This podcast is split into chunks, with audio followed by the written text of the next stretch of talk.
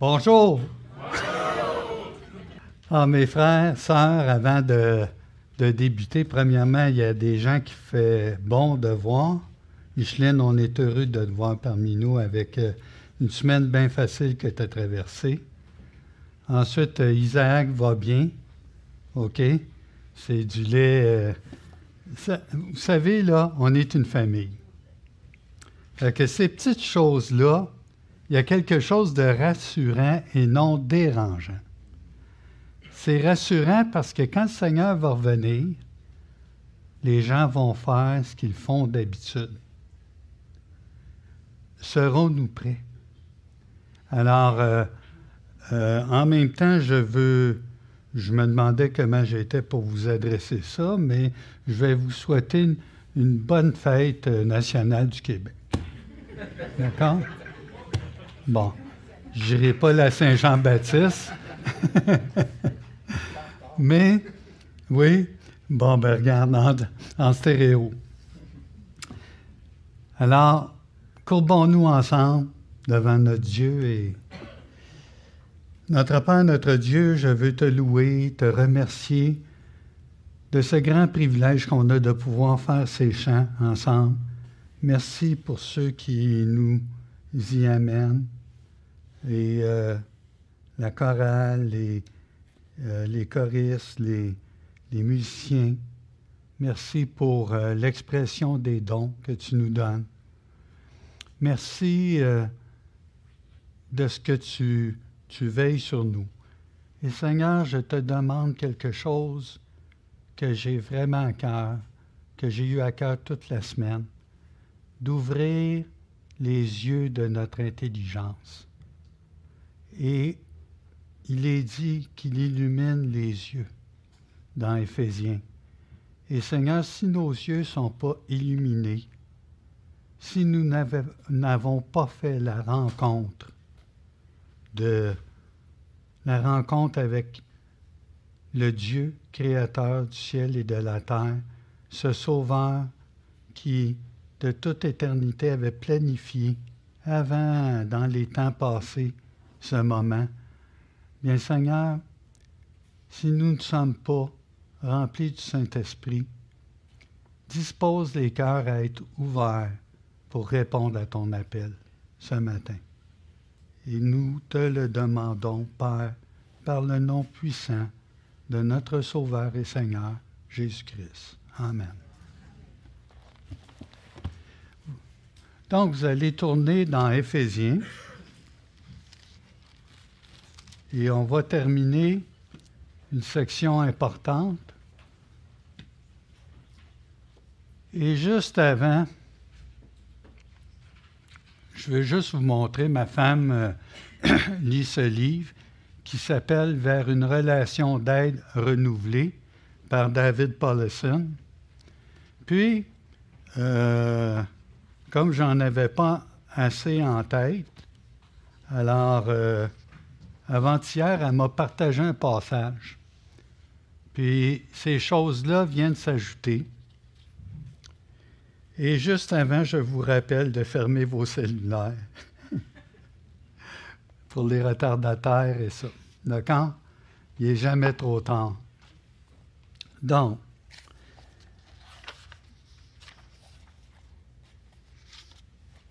j'aimerais vous lire je pensais que je l'avais mis à bonne place, mais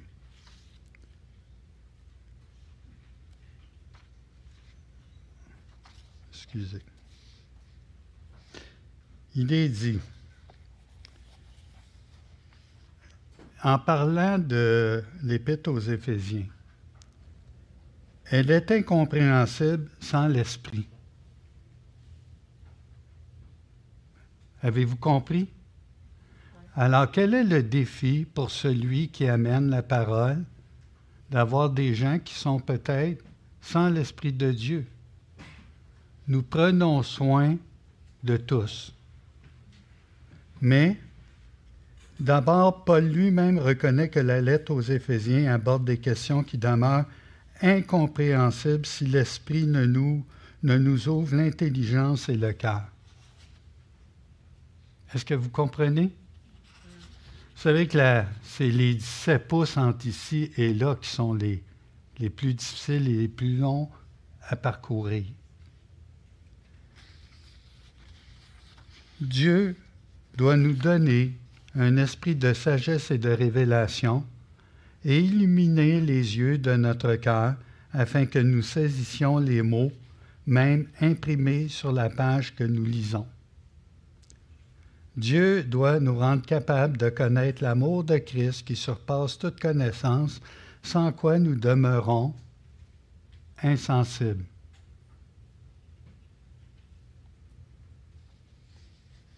Cette difficulté ne vient pas du fait que le contenu de l'épître soit particulièrement nébuleux ou sombre ou mystérieux. Il ne contient aucun propos mystérieux, aucune image inusitée ou allusion à des cultures disparues depuis longtemps. Certains passages du livre nous apparaissent obscurs, mais la lettre aux Éphésiens a tendance à nous dépasser. ça nous dépasse. Son sens nous échappe pour des raisons qui s'apparentent aux paroles euh, de cet hymne ancien. Alors, il cite les paroles, puis c'est une traduction libre du traducteur qui dit Immortel, invisible, Dieu seul sage, habitant une lumière inaccessible, cachée à nos yeux, aide-nous à voir qu'il s'agit là de la splendeur de la lumière cachée en toi. L'Épître aux Éphésiens dépeint la gloire divine. Nous devenons éblouis et aveuglés par la lumière que nous discernons. Les éléments que nous parvenons à saisir présentent des îlots de lumière dans un océan de lumière plus brillante que le soleil. Et non les îlots lumineux dans, dans un océan de ténèbres. Nous avons fondamentalement besoin de l'aide de Dieu pour comprendre Éphésiens. Ma femme se préparait, elle lit toujours le soir, puis je lis euh, souvent avec elle des livres, elle dit, je pense que ça va t'intéresser. Donc c'est sûr que ça m'a intéressé. Et vous savez, c'est intéressant de voir que c'est une paire de lunettes. C'est un livre sur la relation d'aide, mais on a tous besoin d'une paire de lunettes. Tu penses que tu es parvenu, tu crois être debout. Et mes amis, on ne sait pas grand-chose. Bon, tu es prête, Daniel? On va te faire travailler. Hey, merci pour l'équipe. Hein? Merci pour euh, Daniel aussi, qui s'est affairé à ramasser avec les sœurs euh, les relents d'Isaac. Mais c'était voulu, vous allez voir pourquoi je vais en parler dans l'épître. OK, on met le texte, la première. Marcher en nouveauté de vie. Wow, trop, vite. il, est, il est en forme. Marcher en nouveauté de vie. C'est le thème c'est le thème d'Éphésiens et c'est le thème de la section particulière qu'on touche de 4 et ça ira jusqu'à la fin. Hein. Je pense qu'on peut, on peut dire ça. Le mot important, c'est marcher. Donc, Daniel, on a vu cinq points avec Alexandre dans les deux derniers messages. On ne parle pas de celui euh, de Yannick. Euh, la semaine passée, mais qui était très à propos. Nous ne marchons plus à la manière des gens du monde, c'est-à-dire selon les païens. Marcher, ça veut dire demeurer. Ça veut dire une manière d'être qui est là, qui ne montre pas la différence. Il n'y a rien de pire pour un non-chrétien d'essayer d'appliquer les versets qui sont dans Éphésiens 4, Éphésiens 5, parce qu'il ne peut pas y arriver, parce que c'est spirituellement qu'on en juge, mais spirituellement qu'on produit les fruits spirituels. Et je dis cela, et pourtant, ce n'est pas compris encore. Parce que c'est spirituellement qu'on en juge. Un, nous devons maîtriser notre colère. N'oubliez pas, quand on parle marcher, ben, tu dois te maîtriser. C'est de la marche, C'est maîtriser sa colère. Puis mettez-vous en colère, hein, c'était ça. Et mettez-vous en colère pour les choses justes, mais ne restez pas sur votre colère. Et c'est dit dans Jacques que la colère de l'homme n'accomplit pas la, justice de Dieu. Hein? Nous devons cesser de profiter d'autrui et travailler afin d'aider notre prochain. 4 et 5. Nous devons éviter les mauvaises paroles afin de parler avec grâce. Et nous devons éviter d'attrister le Saint-Esprit, verset avec lequel je vais enchaîner, qui était le cinquième point, mais qui est un verset central dans les versets que nous étudions dans le chapitre 4 et 5 dans la marche chrétienne. Vous allez voir, c'est comme un gros écriteau qu'on retrouve sur le bord des autoroutes et qui flash pour nous avertir de la condition routière qui s'en vient. 33 minutes pour entrer au tunnel. Euh, réduisez votre vitesse. Travaux à 2 km. Pourtant, ils sont là sur le bord de la route. Ils sont là pour qui, ces panneaux-là? Pour notre information. Puis là, tu te rends compte, deux minutes après avoir traversé le panneau, mais qu'est-ce qui était écrit? C'est important, on est sur la route, hein? C'est tellement important que même ce verset-là, les commentateurs disent, il a été placé comme là, comme cinquième point ou comme point, on le voit là, hein? on, lit les, les, mêmes volumes, puis on voit que ça revient, dire comment ça se fait que c'est dit ici? Alors, tournez avec moi, on va, on y va. Lisez-le en bloc, là. Reprenez. Puis si vous avez quelque chose dans votre cœur ce matin, vous êtes troublé, on va prier pour vous. N'attristez pas le Saint-Esprit, Saint-Esprit de Dieu, par lequel vous avez été scellés pour le jour de la rédemption. Que toute amertume, toute animosité, toute colère, toute clameur, toute calomnie et toute espèce de méchanceté disparaissent du milieu de vous. Il parle, ça à des chrétiens? Soyez bons les uns envers les autres, compatissants, vous pardonnant réciproquement, comme Dieu vous a pardonné en Christ. Comment qu'on fait ça? Devenez donc les imitateurs de Dieu, comme des enfants bien-aimés. C'est ce que nous sommes et marcher dans l'amour à l'exemple de Christ qui nous a aimés et qui s'est livré lui-même à Dieu pour nous comme une offrande et un sacrifice de bonne odeur. Donc, vous êtes prêtes? On va traverser le texte, comme on fait. Moi, je ne change pas. C'est comme ça. Et euh, vas-y, Daniel, mets l'autre.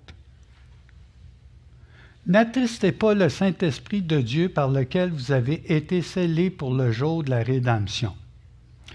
Euh, dans Éphésiens, au chapitre 1, tournez pas, mais c'est marqué En lui aussi, après avoir entendu la parole de la vérité, l'évangile de votre salut, en lui vous avez cru et vous avez été scellés du Saint-Esprit qui avait été promis lequel est un gage de notre héritage pour la rédemption de ceux que Dieu s'est acquis à la louange de sa gloire. Wow! Non? Je suis esclave de Dieu. Je ne suis plus esclave du péché. Si du moins vous avez cru en Christ. Et ça, c'est dit au chapitre 4. On arrive au chapitre 4 et on voit un paquet d'ordonnances qui nous sont demandées à obéir. C'est des impératifs, aller, marcher, aller de l'avant. Mais tu ne peux pas aller de l'avant si tu n'es pas né de nouveau. Tu ne peux même pas accomplir ces choses-là dans 4 et 5. Et au début de la vie chrétienne, c'est souvent une façon de penser. On pense qu'on va accomplir ces choses-là et qu'on va devenir plus agréable à Dieu. Il y a un sens où c'est vrai, mais plus agréable dans le sens que je vais rajouter quelque chose au salut et je vais équilibrer la colonne comptable et Dieu va m'aimer plus, mais Dieu m'aime en Jésus-Christ. Est-ce que je peux réjouir le cœur de Dieu? Oui. Reviens encore, Daniel. C'est important. Le contraire d'attrister, c'est quoi? Réjouir. Donc, il y a une façon que je peux réjouir le Saint-Esprit. Et si vous êtes né nouveau, tentez-vous là matin. Tentez-vous. Vous avez le Saint-Esprit en vous. Vous ne croyez pas, hein? Non, non, hein, là, Michel est là, il y en a qui échappent leur crayon. Bon. Hey, si, si tu as cru, tu es scellé, tu as reçu un gage et un sceau de l'héritage. On ne peut pas t'enlever de la main de Dieu. Nous prêchons l'assurance salut. C'est dangereux. C'est dangereux parce que si quelqu'un croit qu'il a rencontré Christ, il ne l'a pas rencontré. Malheur, c'est triste. Donc, c'est un appel sérieux ce matin. Et ici, ce verset, N'attristez pas le Saint-Esprit, ça te dit, hey, hey, c'est ma marche. Hey, c'est mon identité. Hey, il n'est jamais trop tard pour que je lui confesse mes péchés, ce que je suis en train de faire. Il n'est jamais trop tard pour arrêter ta colère, ton amertume, les mauvaises paroles, euh, et tout ce qui a été dit précédemment. Tout ce qui a été dit à partir euh, du verset, quand vous allez prendre la section, on dit à partir du verset 17, Voici donc ce que je dis, ce que je déclare dans le Seigneur, c'est que vous ne devez plus marcher comme les païens. Le mot comme ici est très important parce que le dernier verset qu'on va voir, les versets 1 et 2 ce matin, dans 5, c'est marqué Devenez donc les imitateurs de Dieu comme des enfants bien-aimés. Donc, pas comme des païens, mais comme des enfants bien-aimés. Et savez-vous ce que ça veut dire d'être bien-aimé? En tout cas, d'être scellé du Saint-Esprit, d'avoir Dieu en toi. C'est de ça qu'on parle. C'est sérieux. Dieu est en nous trop grand pour que tu y crois. C'est ce que la Bible dit. Est-ce qu'il faut répéter cette vérité? Oui. Puis il faut se tâter. Puis quand tu vois que tu es en train de... Ben, arrête ça là. Confesse, mets-toi à genoux. C'est la marche chrétienne, chaque jour. Chaque jour, c'est un combat. La chair a des désirs contraires à l'esprit. Elle ne veut pas se soumettre. Vous savez, au moment de la nouvelle naissance, si Dieu l'avait voulu, ça aurait été facile pour lui. Chaque personne qui croit, l'appel efficace, au moment où Dieu parle à, ton cœur, et là tu découvres l'amour de Dieu, ce qu'il a fait sur la croix, tu vois ton état. Ben, à ce moment-là, Dieu aurait pu faire petit nuage de fumée, puis tu vas le rejoindre tout de suite au ciel. Mais ce n'est pas comme ça. Pourquoi? Parce que nous formons un corps. L'Église forme un corps, l'Église universelle, puis chaque entité. Pourquoi Dieu veut ça? Pour que nous souffrons dans ce corps mortel? Ben, en fait, on peut euh, accomplir les souffrances de Christ, c'est ce que Paul dit lui-même. Et la souffrance nous prépare pour l'éternité. Elle nous montre un prix des choses et elle nous montre de quoi Dieu nous a vraiment délivrés. Donc, les autres versets. J'ai mis ces deux versets en parallèle pour que vous compreniez ce qu'est l'ancienne identité et ce qu'est la nouvelle identité. Et tout au long du chapitre 4, vous pouvez reprendre le chapitre 4, euh, ce qu'Alexandre nous a présenté, et vous allez voir, c'est évident. Tu ne peux pas être l'un en même temps que l'autre. Mais pourtant, ça s'adresse à nous. Ça ne s'adresse pas aux païens. C'est écrit spirituellement pour des gens qui pensent spirituellement. Que toute amertume, il y en a six. Vous savez, c'est quoi un, moyen mnémotechnique? Le savez-vous? Non, j'ai perdu tout le monde, c'est bon, c'est excellent. Vous savez, je fais exprès hein, d'en sortir comme ça. Bon, mnémotechnique, c'est tout simplement la mémoire. C'est un moyen qui nous permet euh, de faire des associations plus rapidement. C'est des jeux de mémoire. Et ici, il y a six traits et l'autre côté, il y en a trois. Six, ça vous fait penser à quoi? L'homme. L'homme a été créé le sixième jour. C'est le chiffre de l'homme. L'homme. Trois, c'est qui? La Trinité, Dieu. Allez-vous le retenir?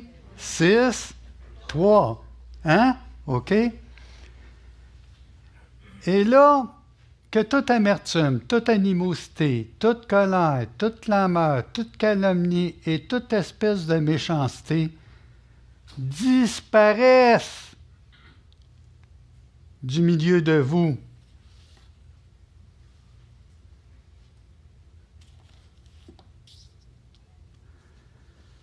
L'amertume, c'est du ressentiment, de la rancune. L'animosité, c'est de la rage, de l'émotion du moment. C'est une irritation euh, acerbée, venin. Vous avez vu Isaac ce matin? Vous avez vu Isaac? Attendez, ça s'en vient, l'illustration. La, colère, c'est un sentiment qu'on couvre intérieurement et qui va finir par exploser un jour ou l'autre. C'est de l'abondance du cœur. Alors, qu'est-ce que tu vas sortir de ton bon ou de ton mauvais trésor? Mais c'est inévitable. Tu ne peux pas. Ça va sortir, même comme croyant. Oh non, non, moi, je ne suis pas là, je, suis à un autre niveau. Hein. Vous savez, que celui qui croit être debout. c'est comique, ce verset-là, parce que ce n'est pas marqué que celui qui est debout. Celui qui croit être debout. Alors, des fois, tu es déjà à terre.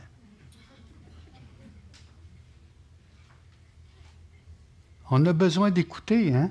On a Prenne garde de tomber. Alors, l'amertume, l'animosité, ça s'adressait particulièrement à moi, ça. Euh, j'ai des relations difficiles avec un de mes beaux-frères. Il n'est pas chrétien, mais vous savez, ça ronge intérieurement. Et toute la mort,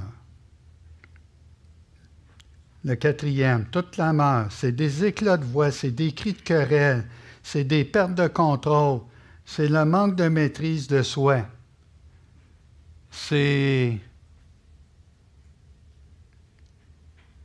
entendre mon père puis ma mère crier quand mon père arrivait chaud à la maison.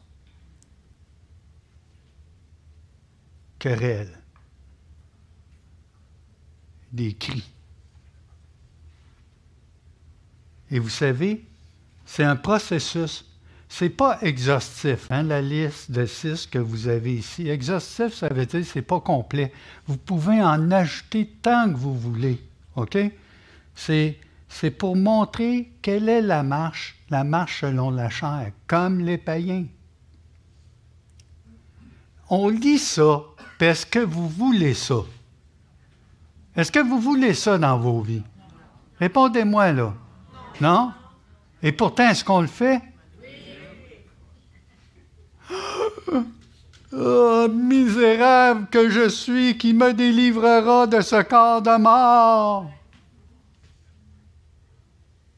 Toute espèce de... Et là, vous avez calomnie. La calomnie, là, écoutez, c'est tellement beau ces mots-là. Là. Le mot calomnie, ça peut être insulte. Savez-vous, c'est quoi le mot en grec? C'est blasphémia. Blasphème. Puis nous, c'est sûr qu'on a une mentalité pour les, personnes plus âgées. Un blasphème, c'était euh, d'utiliser les ustensiles d'église. Mais c'est beaucoup plus que ça. C'est maudire Dieu, c'est maudire ton prochain. C'est de la diffamation. C'est nourri par un cœur qui est amer. Et ce matin, on a eu le dernier mot illustré par Isaac. C'est un mot grec, vous avez juste enlevé le i. Ça va, vous êtes prêts? Je vous le dis. Kakia. Enlevez le i. Caca. Le caca, c'est l'enveloppe qui, qui enveloppe tout ça, là ça pue.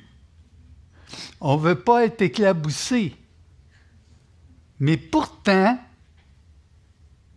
pourtant, on se tient souvent dans le cakia, dans la méchanceté. Puis ça, là, c'est, c'est explosif, ce mélange-là. Alors, on, est, on aime mieux être dans la colonne de droite, hein? N'est-ce pas? Soyez bons les uns envers les autres, compatissants, vous pardonnant réciproquement, comme Dieu vous a pardonné en Christ. Je m'arrête un petit peu ici sur un mot pardonner. Bon, euh, c'est un mot très, d'actualité. On a travaillé beaucoup là-dessus, hein, Alexandre, euh, euh, Yvan. C'est un mot pardonner. Qu'est-ce que ça veut dire? Est-ce que je suis obligé d'attendre que l'autre vienne se traîner à mes pattes pour me demander Tu me pardonnes-tu? Christ attendrait encore. Christ, il nous a pardonné. Il arrive, il dit au Père Pardonne-leur car ils ne savent pas ce qu'ils. C'est sûr que quand la boucle est fermée dans une famille, on se sent mieux on fait du babounage. Une fois de temps en temps, tout le monde. Tout le monde. Non, non, moi je suis pas rendu. Non, non, non. Moi je suis parvenu. Oh, que celui qui croit debout. Hey. Hey, t'es parvenu. T'es parvenu, attention. Ça fait mal la chute. Que ça disparaisse du milieu de vous. Alors vous avez marché, puis vous avez disparu. Vous allez voir. OK? Comment qu'on fait ça d'être bon, d'être compatissant, de se pardonner comme Dieu? Comment qu'on fait ça? C'est surnaturel, c'est spirituel. C'est si tu n'as pas l'Esprit de Christ, tu ne peux pas rouler dans cette direction-là. Vous avez saisi? C'est pas un jeu, là. C'est pas on vient, le dimanche, on a un bon sermon, on, traverse tel verset. La vie chrétienne est réelle. On est de passage ici-bas. Daniel?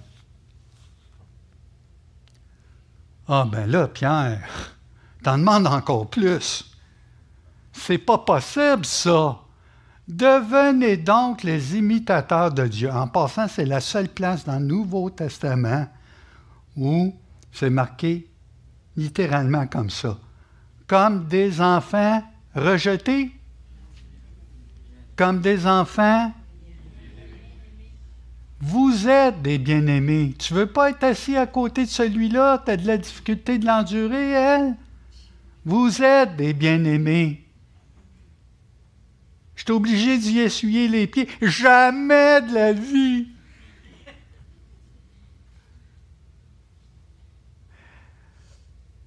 Devenez donc les imitateurs de Dieu. Il y a quelque chose qui nous est demandé. Puis la première réaction que tu vas dire, puis dans le sermon sur la montagne, c'est Soyez parfaits, comme votre Père céleste est. Facile, hein? Non, facile. Quand tu lis ça, je me souviens, jeune chrétien, je lisais, j'ai dit, malheur, je suis incapable. Je ne peux pas être parfait comme mon Père céleste est parfait. J'ai-tu le droit de l'appeler mon Père? Des imitateurs de Dieu. Un petit mot, euh, en grec. Mimer. C'est ça que ça veut dire. Des fois, je vous en lance comme ça en grec, juste pour vous déstabiliser, vous réveiller durant le message. Mimer. Mimer. Puis vous savez, quand on dit avec les enfants, il fait des mimiques. Nous, comme enfants de Dieu, qu'est-ce qu'on doit reproduire? Un peu comme les enfants reproduisent leurs parents. Gouli, gouli, gouli, gouli. Elle dit Pierre, fais pas ça, tu te. Tu. C'était aussi pire que David quand il a dansé devant Michael. Bon. Tu vas avoir l'air fou, puis les gens ne te créeront plus. Ben, je vais vous prendre en photo quand vous faites gouli, gouli, gouli. Bon, OK. Quand les petits sont là en famille dans nos bras, ça fait quoi? Ça prend pas de temps, mes amis. Ils sont là. Isaac est là. Là, l'autre commence à chanter. Ça imite qui? Les parents. Vous êtes des enfants de Dieu. C'est qui nos parents? C'est qui notre Père? Dieu. Devenez des imitateurs de Dieu. Armez-les, Daniel, c'est bon, faut, faut. OK? Comme des enfants bien-aimés es un enfant bien-aimé. Tu as de la difficulté de te concentrer un matin sur ce que je dis? Crois qu'est-ce que je dis. Tu es un enfant bien-aimé. Tu as reçu le sceau et le gage de ton héritage. Ça veut dire que quand je fais des choses mauvaises, je le traîne avec moi? Oui. Et des fois, c'est lui qui te traîne. Il veut te sortir de là.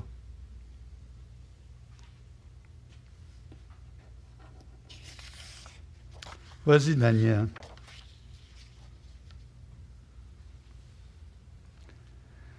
Dans les versets qu'on a vus précédemment, c'est toute une suite. Hein? Il faut les lire, il faut les comprendre, comprendre les versets d'avant, d'après, comprendre euh, comme les païens qu'Alexandre a touché, ça fait quelques semaines, comprendre la trajectoire, puis comprendre que c'est adressé à la vie d'Église. C'est ce que nous sommes dans l'Église. Pensez pas qu'on est comme ça, on est comme ça. C'est le portrait. Celui qui aura plongé les regards dans la loi parfaite, hein? dans le miroir. Hein? Qu'est-ce que c'est ça? C'est moi. Il y en a des choses à plaire. On ne reste pas longtemps devant le miroir. Mais j'ai jamais compris pourquoi les femmes restaient longtemps. Mais bon. Platitude. Restez devant le miroir, mais regardez la bonne chose. Ça va? OK. Alors, ici, ce qu'on voit, c'est que la malédiction est remplacée par la bénédiction. Et ce qu'on fait, n'oubliez pas, ce qu'on fait, c'est ce qu'on est. Ma nouvelle identité, je suis qui? Chaque jour, là, demande-toi qui tu es.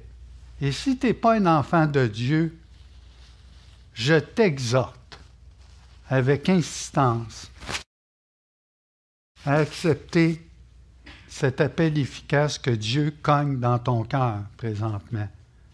Ne résiste pas à Dieu. Ne viens pas à l'Église pour entendre un sermon parce que tu es habitué, puis c'est ça. La vie chrétienne, c'est pas ça. La vie chrétienne, c'est vivre. Christ vit en moi, je vis pour Christ. Euh, vous savez, j'entends souvent Ah, ben là, on va toucher des versets plus pratiques, ça va être le fun. Les chapitres 4, les chapitres 5, les chapitres 6. Mais tout ça est rendu possible parce qu'avant la fondation du monde, Dieu l'a voulu ainsi. C'est ta position. Si tu ne comprends pas ça, tout ce que tu vois dans les chapitres 4, 5, 6 et 20 est inutile. Ça ne gagne pas le ciel.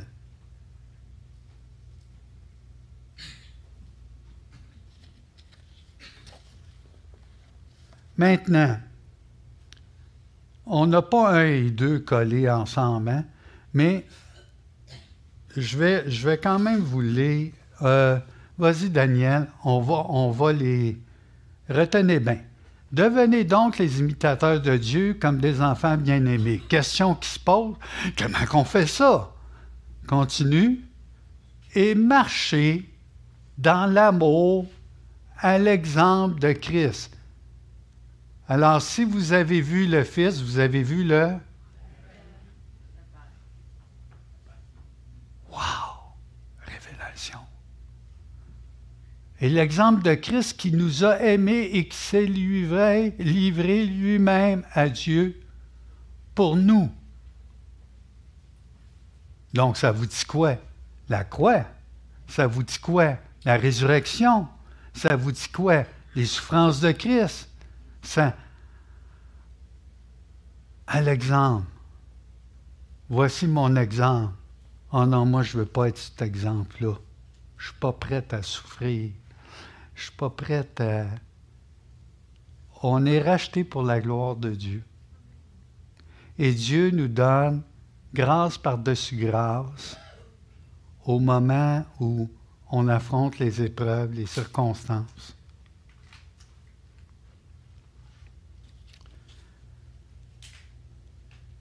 Une offrande et un sacrifice de bonne odeur. Je vous exhorte donc, frères, par les compassions de Dieu, à offrir vos membres comme un sacrifice saint, vivant et agréable à Dieu, ce qui va être un culte raisonnable. Paul va dire les mêmes choses en Colossiens, en Galates. Il y a une partie pratique aussi, mais c'est très important de comprendre d'où on vient, qui on est. Nous étions des enfants du diable, nous sommes des enfants de Dieu. Dieu se promène car euh, l'amour de Dieu, attendez. Euh, étant donc justifiés par la foi, nous avons la paix avec Dieu. Euh, c'est Romains 5.1. Excusez, normalement je le, je le cite par cœur, mais je deviens une vieille chose. Étant donc justifiés par la foi, nous avons la paix avec Dieu par notre Seigneur Jésus-Christ. C'est pas beau, ça? À qui nous devons d'avoir eu, par la foi, accès à cette grâce, dans laquelle nous demeurons fermes dans cette grâce. Et nous nous glorifions. c'est fort.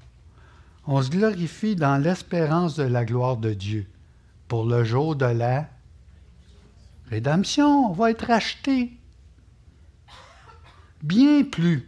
Ah oui, bien plus que ça, là. Nous nous glorifions même des afflictions, des épreuves. C'est pas dans le genre, là, fais-moi mal, fais-moi mal, amène des épreuves. Mais non. On se glorifie des afflictions parce qu'on sait que l'affliction produit quoi? La persévérance, la persévérance, la victoire dans l'épreuve. Ça forme l'image de Christ en nous.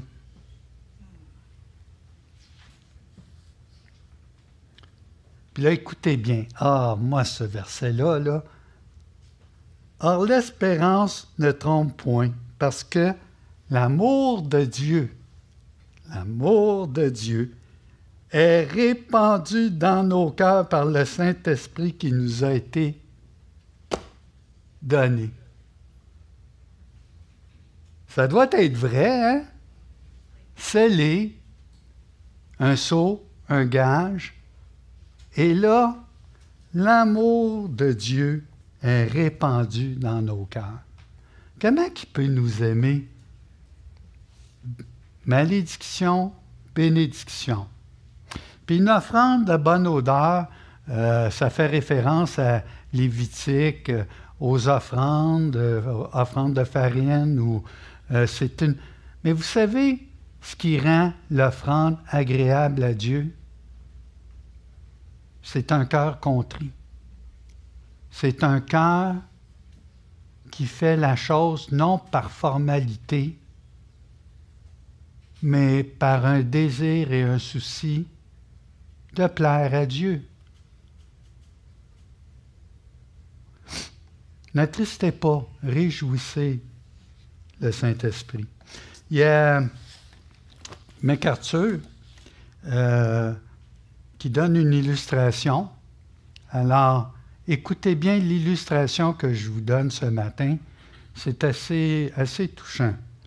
Alors, euh, il y a un monsieur Robert, euh, Robert Falcone, je pense, ou Falcone. C'est un. J'ai vu que c'est un pasteur canadien, un ministre canadien. Puis dans les années 1800, euh, euh, fin 1800, euh, vous savez qu'il y a la petite vérole ou la variole qui sévissait. Elle a tué 300 000 personnes à travers le monde. Trois personnes sur dix qui en étaient atteintes décédaient de la, petite variole. Puis, le seul moyen de la contrer, c'est ça va être complètement nouveau pour vous. Je vous avertis, vous êtes bien assis. C'est un vaccin.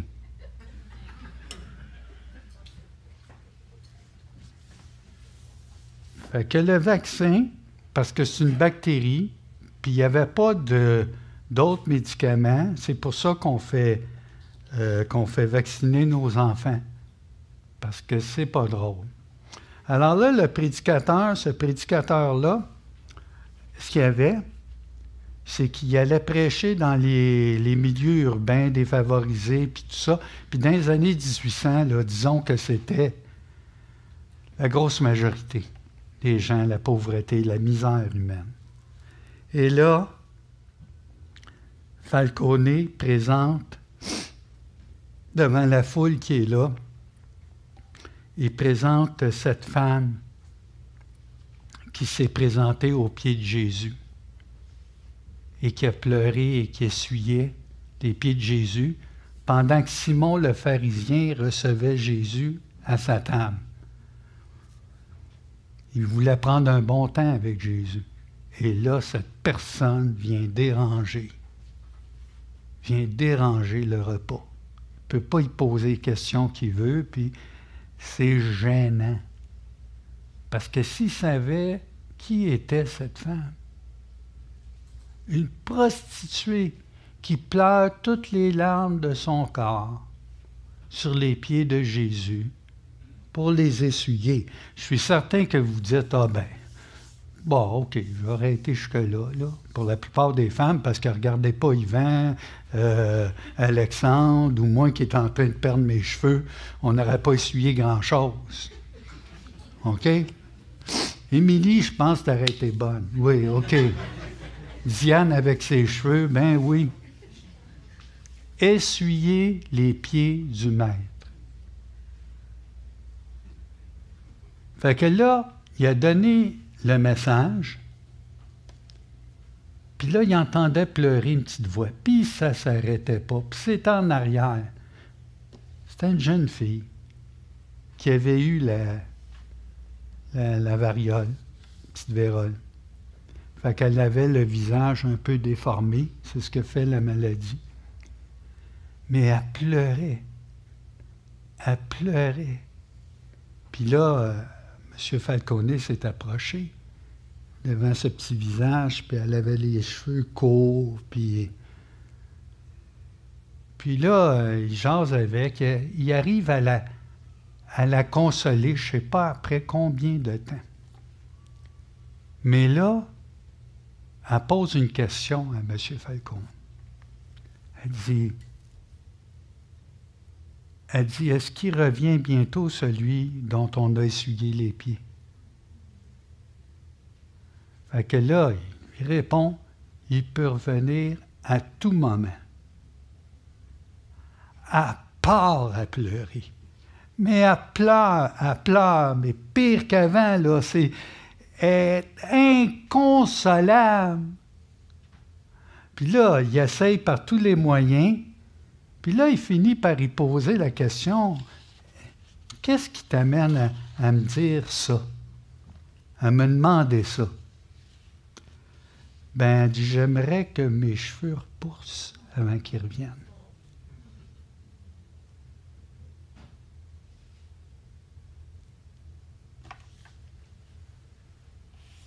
je lisais, ça c'est MacArthur, c'était. Puis j'ai dit, ah, ça, ça explique même bien des versets sans rentrer dans le grec, sans rentrer dans le cœur d'une fillette qui a cru simplement la prédication de l'Évangile. Vous savez, c'est un combat toute sa vie, la vie chrétienne. Si tu combats, c'est bon signe. Parce que celui qui ne vit pas pour le maître, il ne se pose pas de questions. Quand tu n'as pas l'esprit en Christ, quand tu n'as pas l'esprit tranquille non plus, c'est l'amour de Dieu qui gagne, qui gagne, qui gagne.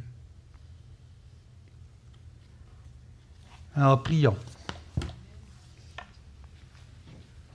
Seigneur notre Dieu, merci pour ce merveilleux passage. Merci de ce que nous avons traversé euh, une bonne partie d'Éphésiens.